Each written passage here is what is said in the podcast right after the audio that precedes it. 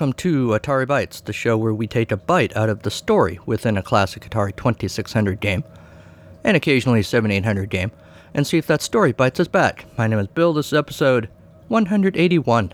Thanks for listening. Welcome back, everybody. I hope you've recovered fully from your 4th of July adventures here in the States, or wherever you are, if you're celebrated, if you celebrated the 4th of July. Um, you know, we're now uh, 10 days or so out from the holiday, and I would hope, you know, if you did it right, you're just now recovering. So, you know, good for you. All right. Not a whole lot going on here, other than video games, of course. So, why don't we check in with this guy? Gonna prove that the world is flat in his rocket ship, or else he'll go splat. He's Mad Mike Hughes. Mad Mike All right. Well, the Rocket Man himself, not Elton John. Hey, how did the Elton John movie do? There was all this hype when it was getting ready to come out about how this was the second coming of movies. And then I didn't hear much after that. And I did not get to the movie. Um, I watched Three Amigos last night, which is not the same thing at all, but I did. Uh, I hadn't watched that movie in probably since it came out. It was pretty funny. Even my daughter, who's 13, and was like, when the movie started, this is dumb. This is not funny at all. Throughout the movie, she laughed the hardest of anybody in the room. So, there you go. Three Amigos stands the test of time, crosses the generations. Anyway, what was I talking about? So, on July 4th, the Rocket Man himself, meaning Mad Mike Hughes, he who is on a quest to prove or disprove that the Earth is flat, and building his own rocket with duct tape and chewing gum, or whatever, in his backyard. And he is uh, all set, supposedly at some point, to make another attempt. He launched a rocket, launched himself up into the you know, upper reaches of the atmosphere several months ago, last year sometime, crashed, hurt himself, uh, and is trying to do it again. He's got the backing of some flat Earth group, and I guess other donors, I suppose. If anyone listening to this has donated to Mad Mike, let me know. But anyway, supposedly there's going to be another launch. On July 4th, on Facebook, and I'm guessing on Twitter as well, he posted Happy Independence Day. This 4th of July holiday, remember light your bombs and keep a safe distance. Do not climb inside a rocket bomb like Mad Mike. Your life expectancy will greatly increase. Have a fun and safe holiday, everyone. So that's nice. Nice little message. Oh, they have a little uh, video here. None of you are allowed past this tent. This is why. It's a bomb. It can spring a leak and it'll explode so fast, it'll tear you apart. It'll kill everybody within a few hundred feet of it. That's a lovely message. Bomb, okay?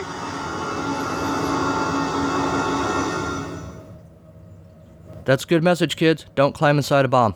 On July 3rd, he posted middle school science teacher Jim Cottrell. He, I say he, it's either him or whoever's running his Facebook page. Middle school science teacher Jim Cottrell drops some knowledge about science, rockets, and Mike's survival. Quote, he believes in science because he has force divided by mass equals acceleration. Well, that doesn't prove anything. He just knows the formula. He just knows the math equation. Continuing the quote, whether he walks away from this is going to be based on science. All right. June 28. Oh, yeah. That thing about why does the Earth look flat? It's perspective. Okay. Well, so no news there about any uh, rocket launches coming up. Twitter probably has the same posts, but we'll look anyway. Yep, same stuff there. Do a little Google search. MadMikeHughes.com has a link to a SoundCloud uh, entry, "The Real Rocket Man" by Chief Crow and the Flat Earth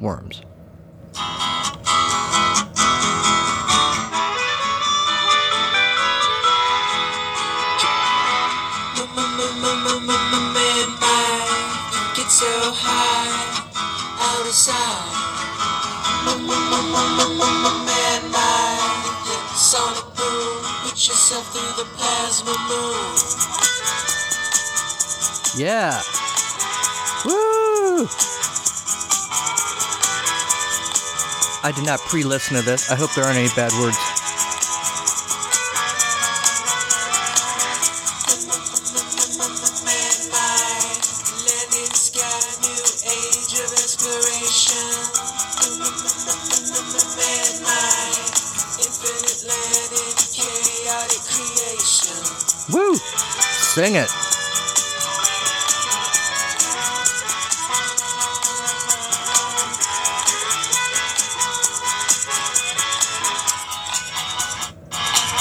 All right, I think we got the idea. And that song is going to be in your heads all day. You're welcome. No new news on the madmikehughes.com. You can buy shirts. You can watch a movie trailer for the Rocket Man movie. The other one, not the Elton John one. Still tempted to subscribe so that I know what Mad Mike's up to, but I don't really want to. Now there's a link to support the project, support the mission, sorry. Alright, well, that's enough of that. Now let's hear another awesome song about Mad Mike. Take it away, Mike Man. Gonna prove that the world is flat in his rocket ship, or else he'll go splat. He's Mad Mike Hughes. Mad Mike if you have $90,000 laying around, you can give it to me. Or you can pick up the rarest Atari game ever. Go to eBay and look for a game called Extraterrestrials. It is apparently a knockoff of the uh, infamous E.T. the Extraterrestrial. Supposedly, there's a posting on eBay for this 2600 game for $90,000. Its obscurity alongside being manufactured, I'm reading an article from Hypebeast. Its obscurity alongside being manufactured a year after the video game crash of 83 gives credence to its huge, huge price tag, although an actual exact estimate is currently unknown. Its going price has even beaten out the previously known rarest game for the 2600, Air Raid, which supposedly actually did go for $33,000. So, alright, I'm gonna look for this. Yep, there it is. Pre owned, $90,000. Oh, it's pre owned? I'd take one, you know, new for $90,000, but, you know, no way. Most I could do is 45000 The Barlowe's Guide to Extraterrestrials by Wayne Barlowe and Ian Summers, though, is only 10 bucks. Uh, oh, okay, well, here, you might have some hope. $90,000 or best offer, free shipping from Canada. 86 people are watching this. They quote the seller here the only other discovered copies are held in a museum. Bolton regarded this discovery similar to that of finding an ancient artifact. Okay. Expedited shipping, estimated Thursday, July 25 through August 1. No returns. Seller gets good reviews. As always, if any of you picks this up, let me know if you got your $90,000 worth. Got a little feedback to the Intellivision Pitfall episode, uh, which I think was 179. Sean Courtney wrote in, first of all, to tell me that I should check out the 2019 Video Game Summit in Villa Park, Illinois, uh, which I think might be happening this weekend as this episode goes out. Um, I did consider it. I thought about coming down, promoting the show, maybe selling some books. I actually learned of it just before Sean uh, brought it to my attention as well. And by the time I heard about it, they had already filled up all the vendor space except for the overflow room, which actually lit- uh, literally comes with a disclaimer that says the air up there, it's on the second floor, is not great. So I, I thought, eh, maybe I pass this time. But you know, you never know. I might uh, check it out next year. But then Sean had thoughts about Pitfall for the Intellivision. I gotta say, I'm disappointed with not only Pitfall for Intellivision, but also most Activision games that were on both Atari 2600 and Intellivision. Intellivision is a freaking 16 bit console with better graphical and auto capabilities than the 2600, but Activision didn't take advantage of it. Pretty much all they did was a direct dump of the 2600 version. And that's it certainly seemed to be the case when I played it. I don't know if I mentioned it on the show or not. One of the reviews I read said about the only difference that reviewer noticed was maybe a little bit more swing action with the vines, maybe a little more bit more of a a wavy effect or something when the vines are swinging, but that was about it. And I didn't notice anything that was different. But still Pitfall, right? Still comfort food. Still hits that nostalgia button really hard. So uh, I'm still disappointed there weren't any surprises with the Intellivision game, but also in a way kind of not disappointed because it's Pitfall, man. You gotta love Pitfall in whatever form you can get it. Thanks for writing in, Sean. I also got a tweet that I can't find right now about the Lock and Chase episode. That was episode 178. The tweet was from the Knight Rider Years, friend of the show, friends of the show, Champa and Klein, do a podcast called the Knight Rider Years where they talked about episode by episode the uh, classic 80s Hasselhoff adventure series, Knight Rider, and they've become friends of this show. uh, as I have of theirs. I got a tweet. Uh, there's two guys. I guess I don't technically know which one it was, but I'm guessing it was Dave. Tweeted to say that uh, while uh, Sophie was my guest host on that show, she's 13. She giggles at everything, and she thought something was extremely funny when we were doing the stories, uh, the story segment on the Lock and Chase episode. We got to laughing a little bit about that. Dave, or Red, or both, uh, wanted to comment that they, they thought that was pretty, that, that they enjoyed that. It was sort of infectious laughter.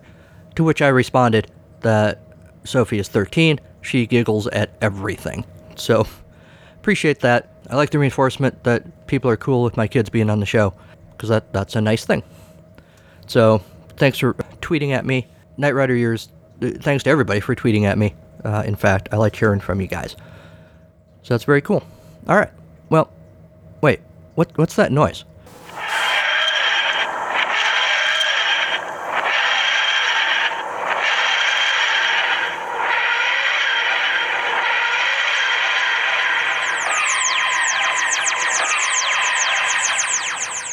Oh yeah.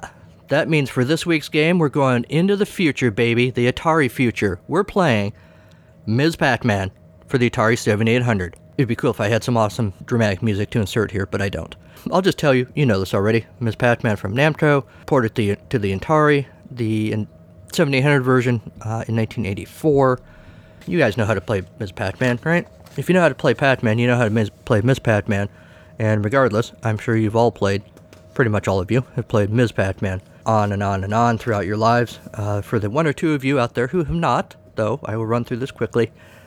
Pac-Man is in love. I'm reading from the manual here. And what a star his sweetheart is, with her red ribbon and long eyelashes. Just like her leading man, Ms. Pac-Man, chomps her way through mazes as she battles four ghosts.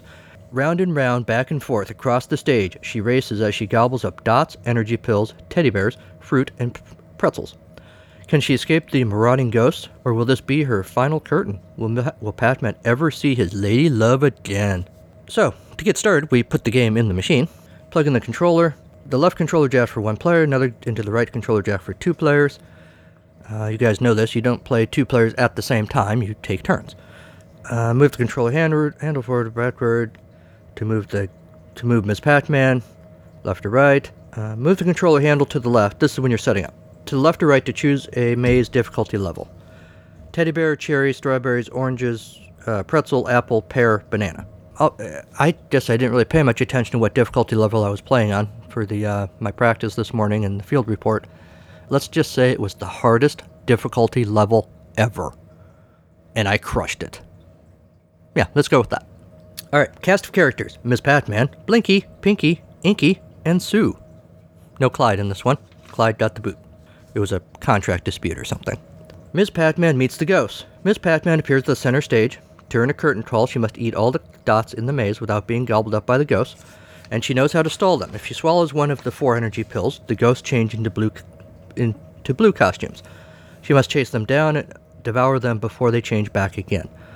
And Miss Pac-Man finishes as Miss Pac-Man finishes each round, a new fruit or appears on the screen, and the chase continues. Faster and faster she runs as she turns a corner here, avoids a trap there. The ghosts aren't far behind. Quickly she swallows an energy pill, then turns on them. But before she can bat her eyelashes, the ghosts change back and the chase is on again. Mildly benign, but still there. Sexist. Uh, this was the 80s, right? It's all about, you know, the red ribbon in her hair and batting her eyelashes and all that stuff. But anyway, let's press on. The plot thickens. This is one tough performance. Ms. Pac-Man must scramble through four different maze pa- uh, patterns, and the mouth-watering teddy bears, fruit, pretzels that bounce across the stage try to lure her forward, or lure her toward the ghosts. Fortunately, she has five lives in each show, but once they're gone, her performance is over, and so is the game. But she can earn an encore. If she gets through the banana maze, Miss Pac-Man airs the random fruit mazes, so hold your applause until the final curtain. Make sure Ms. Pac-Man eats the dots as quickly as she can. Don't let her take the energy pills too early or she'll lose her only weapon against the ghosts. Wait until they start to gain on her. Then she can tease them toward the pill before she gobbles it up and turns the chase on them. Remember, each maze has escape tunnels that lead on, off stage and back again. That could save her life. Three cartoon breaks immediately follow the strawberry, apple, and second random fruit mazes, which I thought was pretty cool. It really made me feel like I was back in the arcade, you know, playing my, my Ms. Pac-Man there with all the, uh, the really uh, nostalgic arcade sounds in the background. So that was cool. Point values range from 50 to 5,000 points, or rather levels range from 50 to 5,000 points. Eating things range from 10 points for dots to 1,600 points for the fourth ghosts. After the first 10,000 points, you earn one extra life. And that is how you play Ms. Pac-Man for the 7800, or pretty much any other version.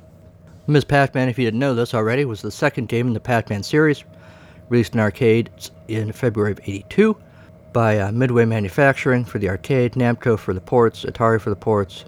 The Atari 2600 version was infamous for flashing ghosts, while the 2600 port had minimal flicker.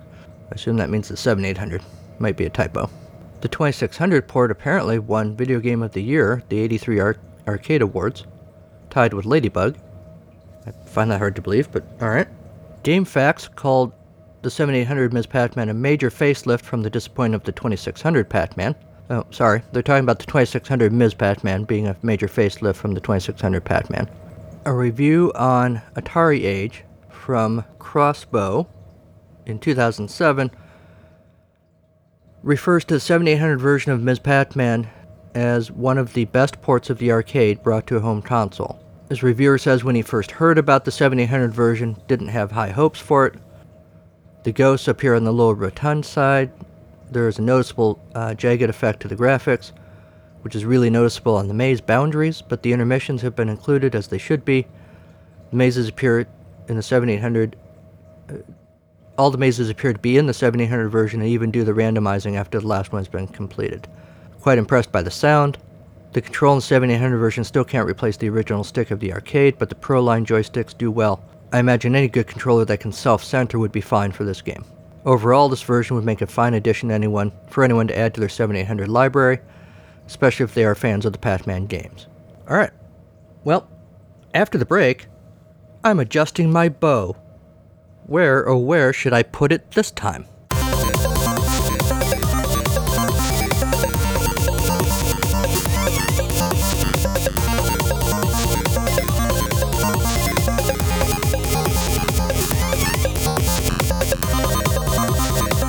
Oh my god. Could this be true? Is she really in the building? Is she here right now? Oh, oh, oh, I think that's her. Is it her? I think it is. It might be her. It probably is.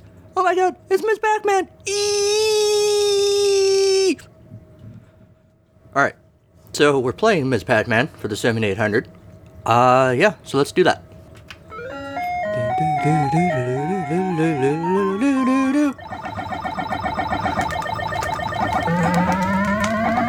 Go, guy. There we go. Or girl, sorry. Oh, come on, I was doing so much better in the practice rounds. There we go. I don't particularly like the 7800 control, that's not news, nobody does. Uh, but I found that I like it better than like the Sega Genesis adapted for this particular game, not for others. Oh, no! I smashed right into Blinky. Jerk. Oh, I guess I should pay attention. Where the hell am I? There I am.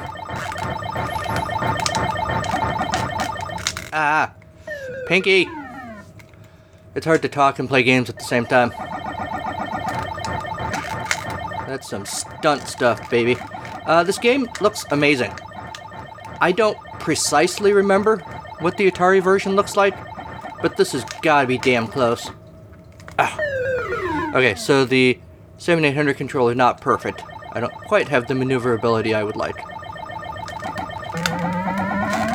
That's okay, because we're about to finish this board. Yeah, even though I'm talking to you people at the same time.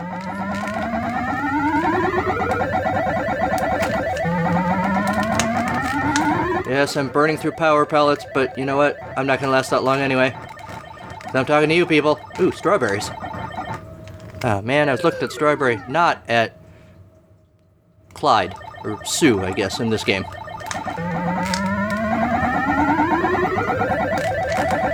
It's a good lesson, kids. Don't ever look at the strawberries.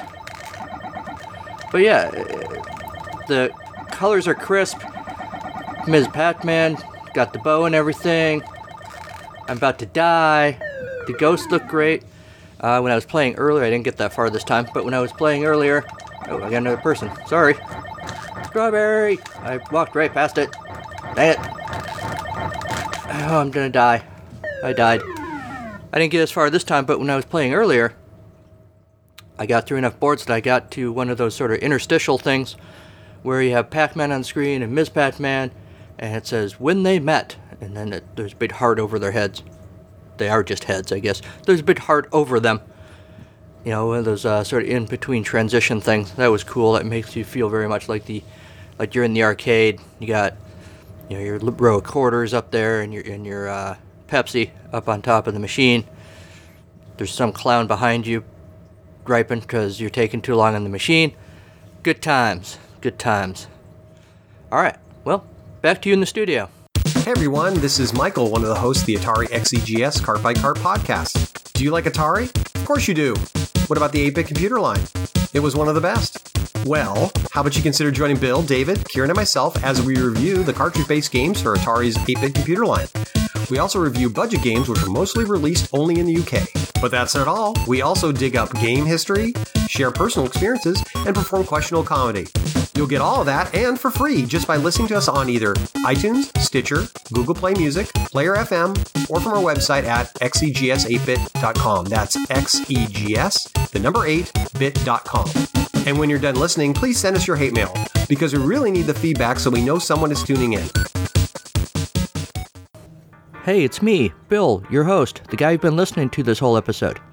Do you enjoy the stories I write and read to you every week on this podcast, but you feel like you just need a break from my voice? I get it, my family does sometimes too. Here's an option. Some of the stories from the show are now collected in a volume titled Misery Banana Very Short Stories Inspired by Old Games and Odd Thoughts. You can order it wherever you like to order books. I hope you'll check it out. Thanks.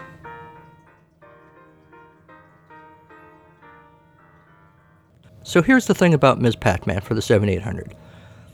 I see nothing wrong with this game.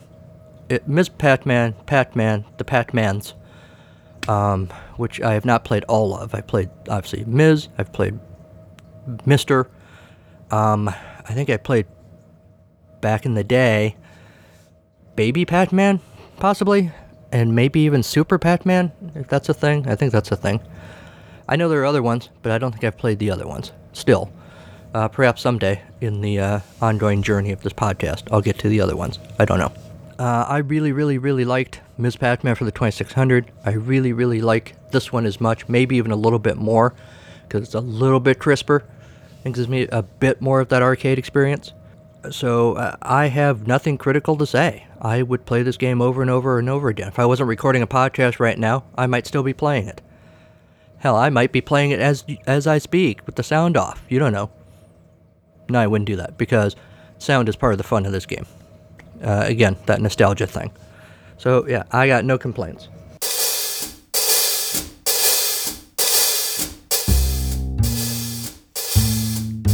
It's story time on Atari Bites. Yes, it's story, story, story, story time with Bill. This week's original short story is titled Turn Left, No Right, No Left.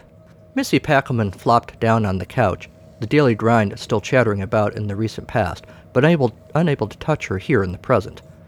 Kicking off her shoes, she stared absently at her phone, a bunch of Twitter responses to some dumb thing she posted that morning that she couldn't even remember now. Several people liked the cat related meme on the Facebook post that she put up. Oh, look, a text from Iris. M, the text said, half priced margaritas. You in? No, no, Missy was not. Unless Dabney's was delivering alcohol now. Not a bad thought. Missy was out. She wasn't going anywhere because that would require putting on shoes and pants and probably constricting undergarments. A text from Brenda. So you're doing the fair on Saturday? Oh god, that's stupid, sorry, community revitalizing fundraiser she had agreed to work on this weekend. Missy had promised to bring cupcakes, homemade, not store bought, and set up tables and check people in and whatnot, on a Saturday.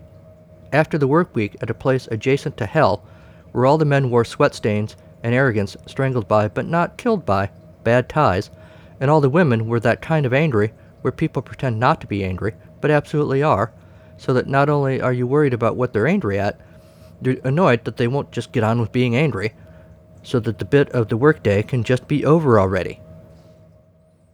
Missy pressed the chilled beer can against her forehead. Her phone chimed again. Another text. Sue this time. Sue just liked to text to tell Missy about the latest non adventure in her life. He called again, the text said. Barry? Missy typed back, knowing for certain it was. Yeah, I didn't answer him, Sue wrote. Cool.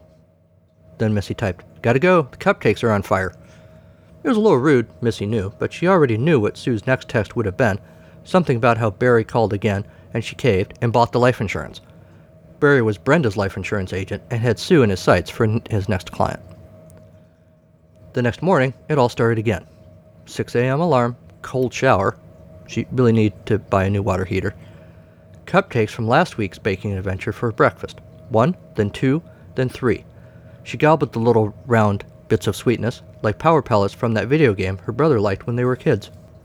Missy's cubicle was the third one left of the rear entrance door to the office complex, which meant that all day long she could hear the metal door bang open, then close, as coworkers went in and out getting sodas and coffee, before winding their way through the maze of cubicles. Brenda stopped by Missy's cubicle mid morning. Brenda worked in purchasing, but seemed to spend most of her time in Missy's department, accounts receivable. Cupcake update? she said by way of greeting. Baked half of them last night, Missy lied. Cool, Brenda said and was gone. Brenda was a good friend, even though she lacked social niceties. Iris wandered in. She was a supervisor in marketing. She had her own office with a door, which is good because she was often hungover. I know I'm not your boss, Iris said. Uh oh, Missy responded. But you are ordered to come out with me tomorrow night. Dabney's has free wings. I'm baking cupcakes tomorrow night. Iris made a face. The fundraiser? The fundraiser. It's not even one of the good charities, Iris objected. Missy shrugged. I should probably get some work done. Iris returned the shrug and disappeared.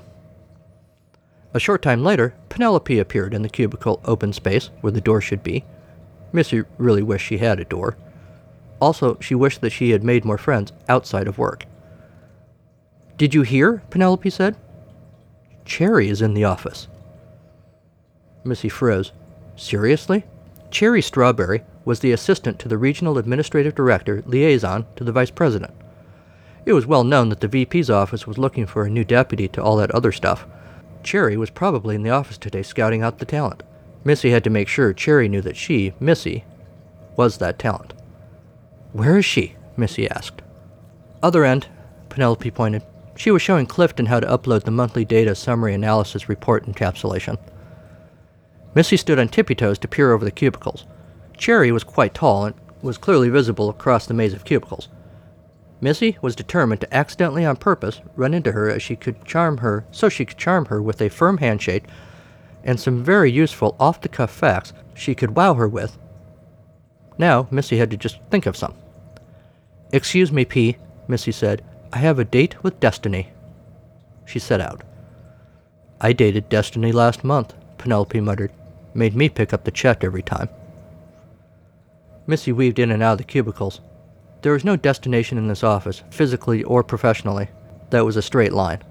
Missy's OCD kicked in, and she felt compelled, at each cubicle she passed, to turn the little circular in or out sign everyone had, but most ignored, to either in or out, depending on what was appropriate.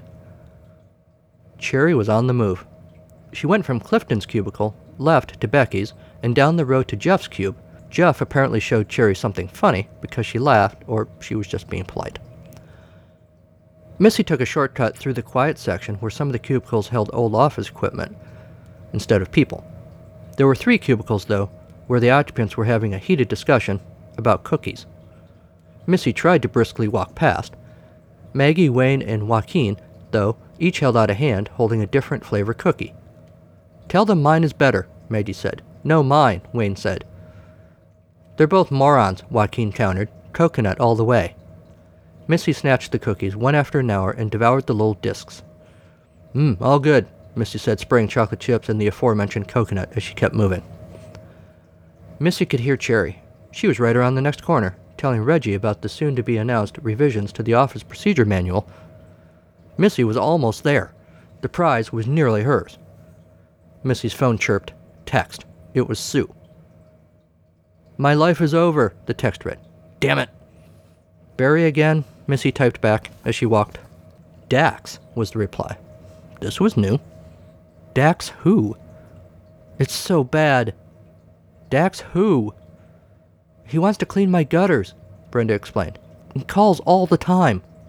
Let him, Missy typed. You need it. Missy turned the phone off and shoved it back in her pocket. Intersection with Cherry Strawberry was imminent.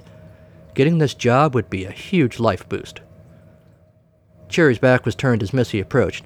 She was talking to Magna, the newest purchasing department hire.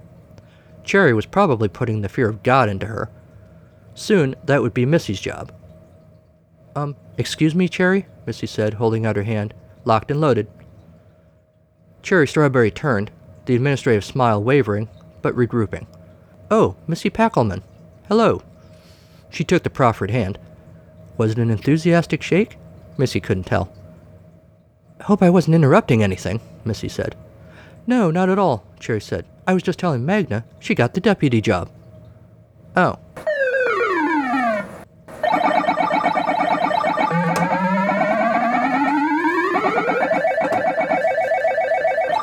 And that's our show.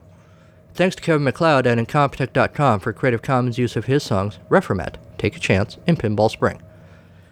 Thanks to Mike Mann for the Mad Mike Hughes theme. Thanks to Sean Courtney for the Storytime theme. You can find Atari Bytes on many podcatchers. Traverse the maze to Apple Podcasts and leave a review of this show. May you enjoy all the pellets you can eat along the way. Email the show at AtariBytes2016 at gmail.com. Like the show on our Facebook page. Follow the show on Twitter at Atari Bytes. Or follow me personally at Carnival of Glee. Also, look us up on Instagram. And now you can call and leave a voicemail too. Tell us about any damn thing you want. 563 265 1978. Please consider supporting the show financially by making a donation at the Atari Bytes Patreon page, or by picking up shirts and mugs in the AB underscore pod underscore store store on Zazzle.com. Links to all of that in the show notes. Hey, do you love Snoopy? Do you know someone who does? Yes, yes, you do. Check out my other podcast. It's a podcast, Charlie Brown, your one stop shop for all things in and around the Peanuts universe. The Peanuts comic strip, the TV specials, the movies, the merchandise, the mind of Charles Schulz, cartoonist himself. It's all over there on the 15th of every month. You won't be disappointed. Next time on Atari Bytes Title Match Pro Wrestling. Yep, that's what we're doing. So until next time, go play some old games. They've missed you.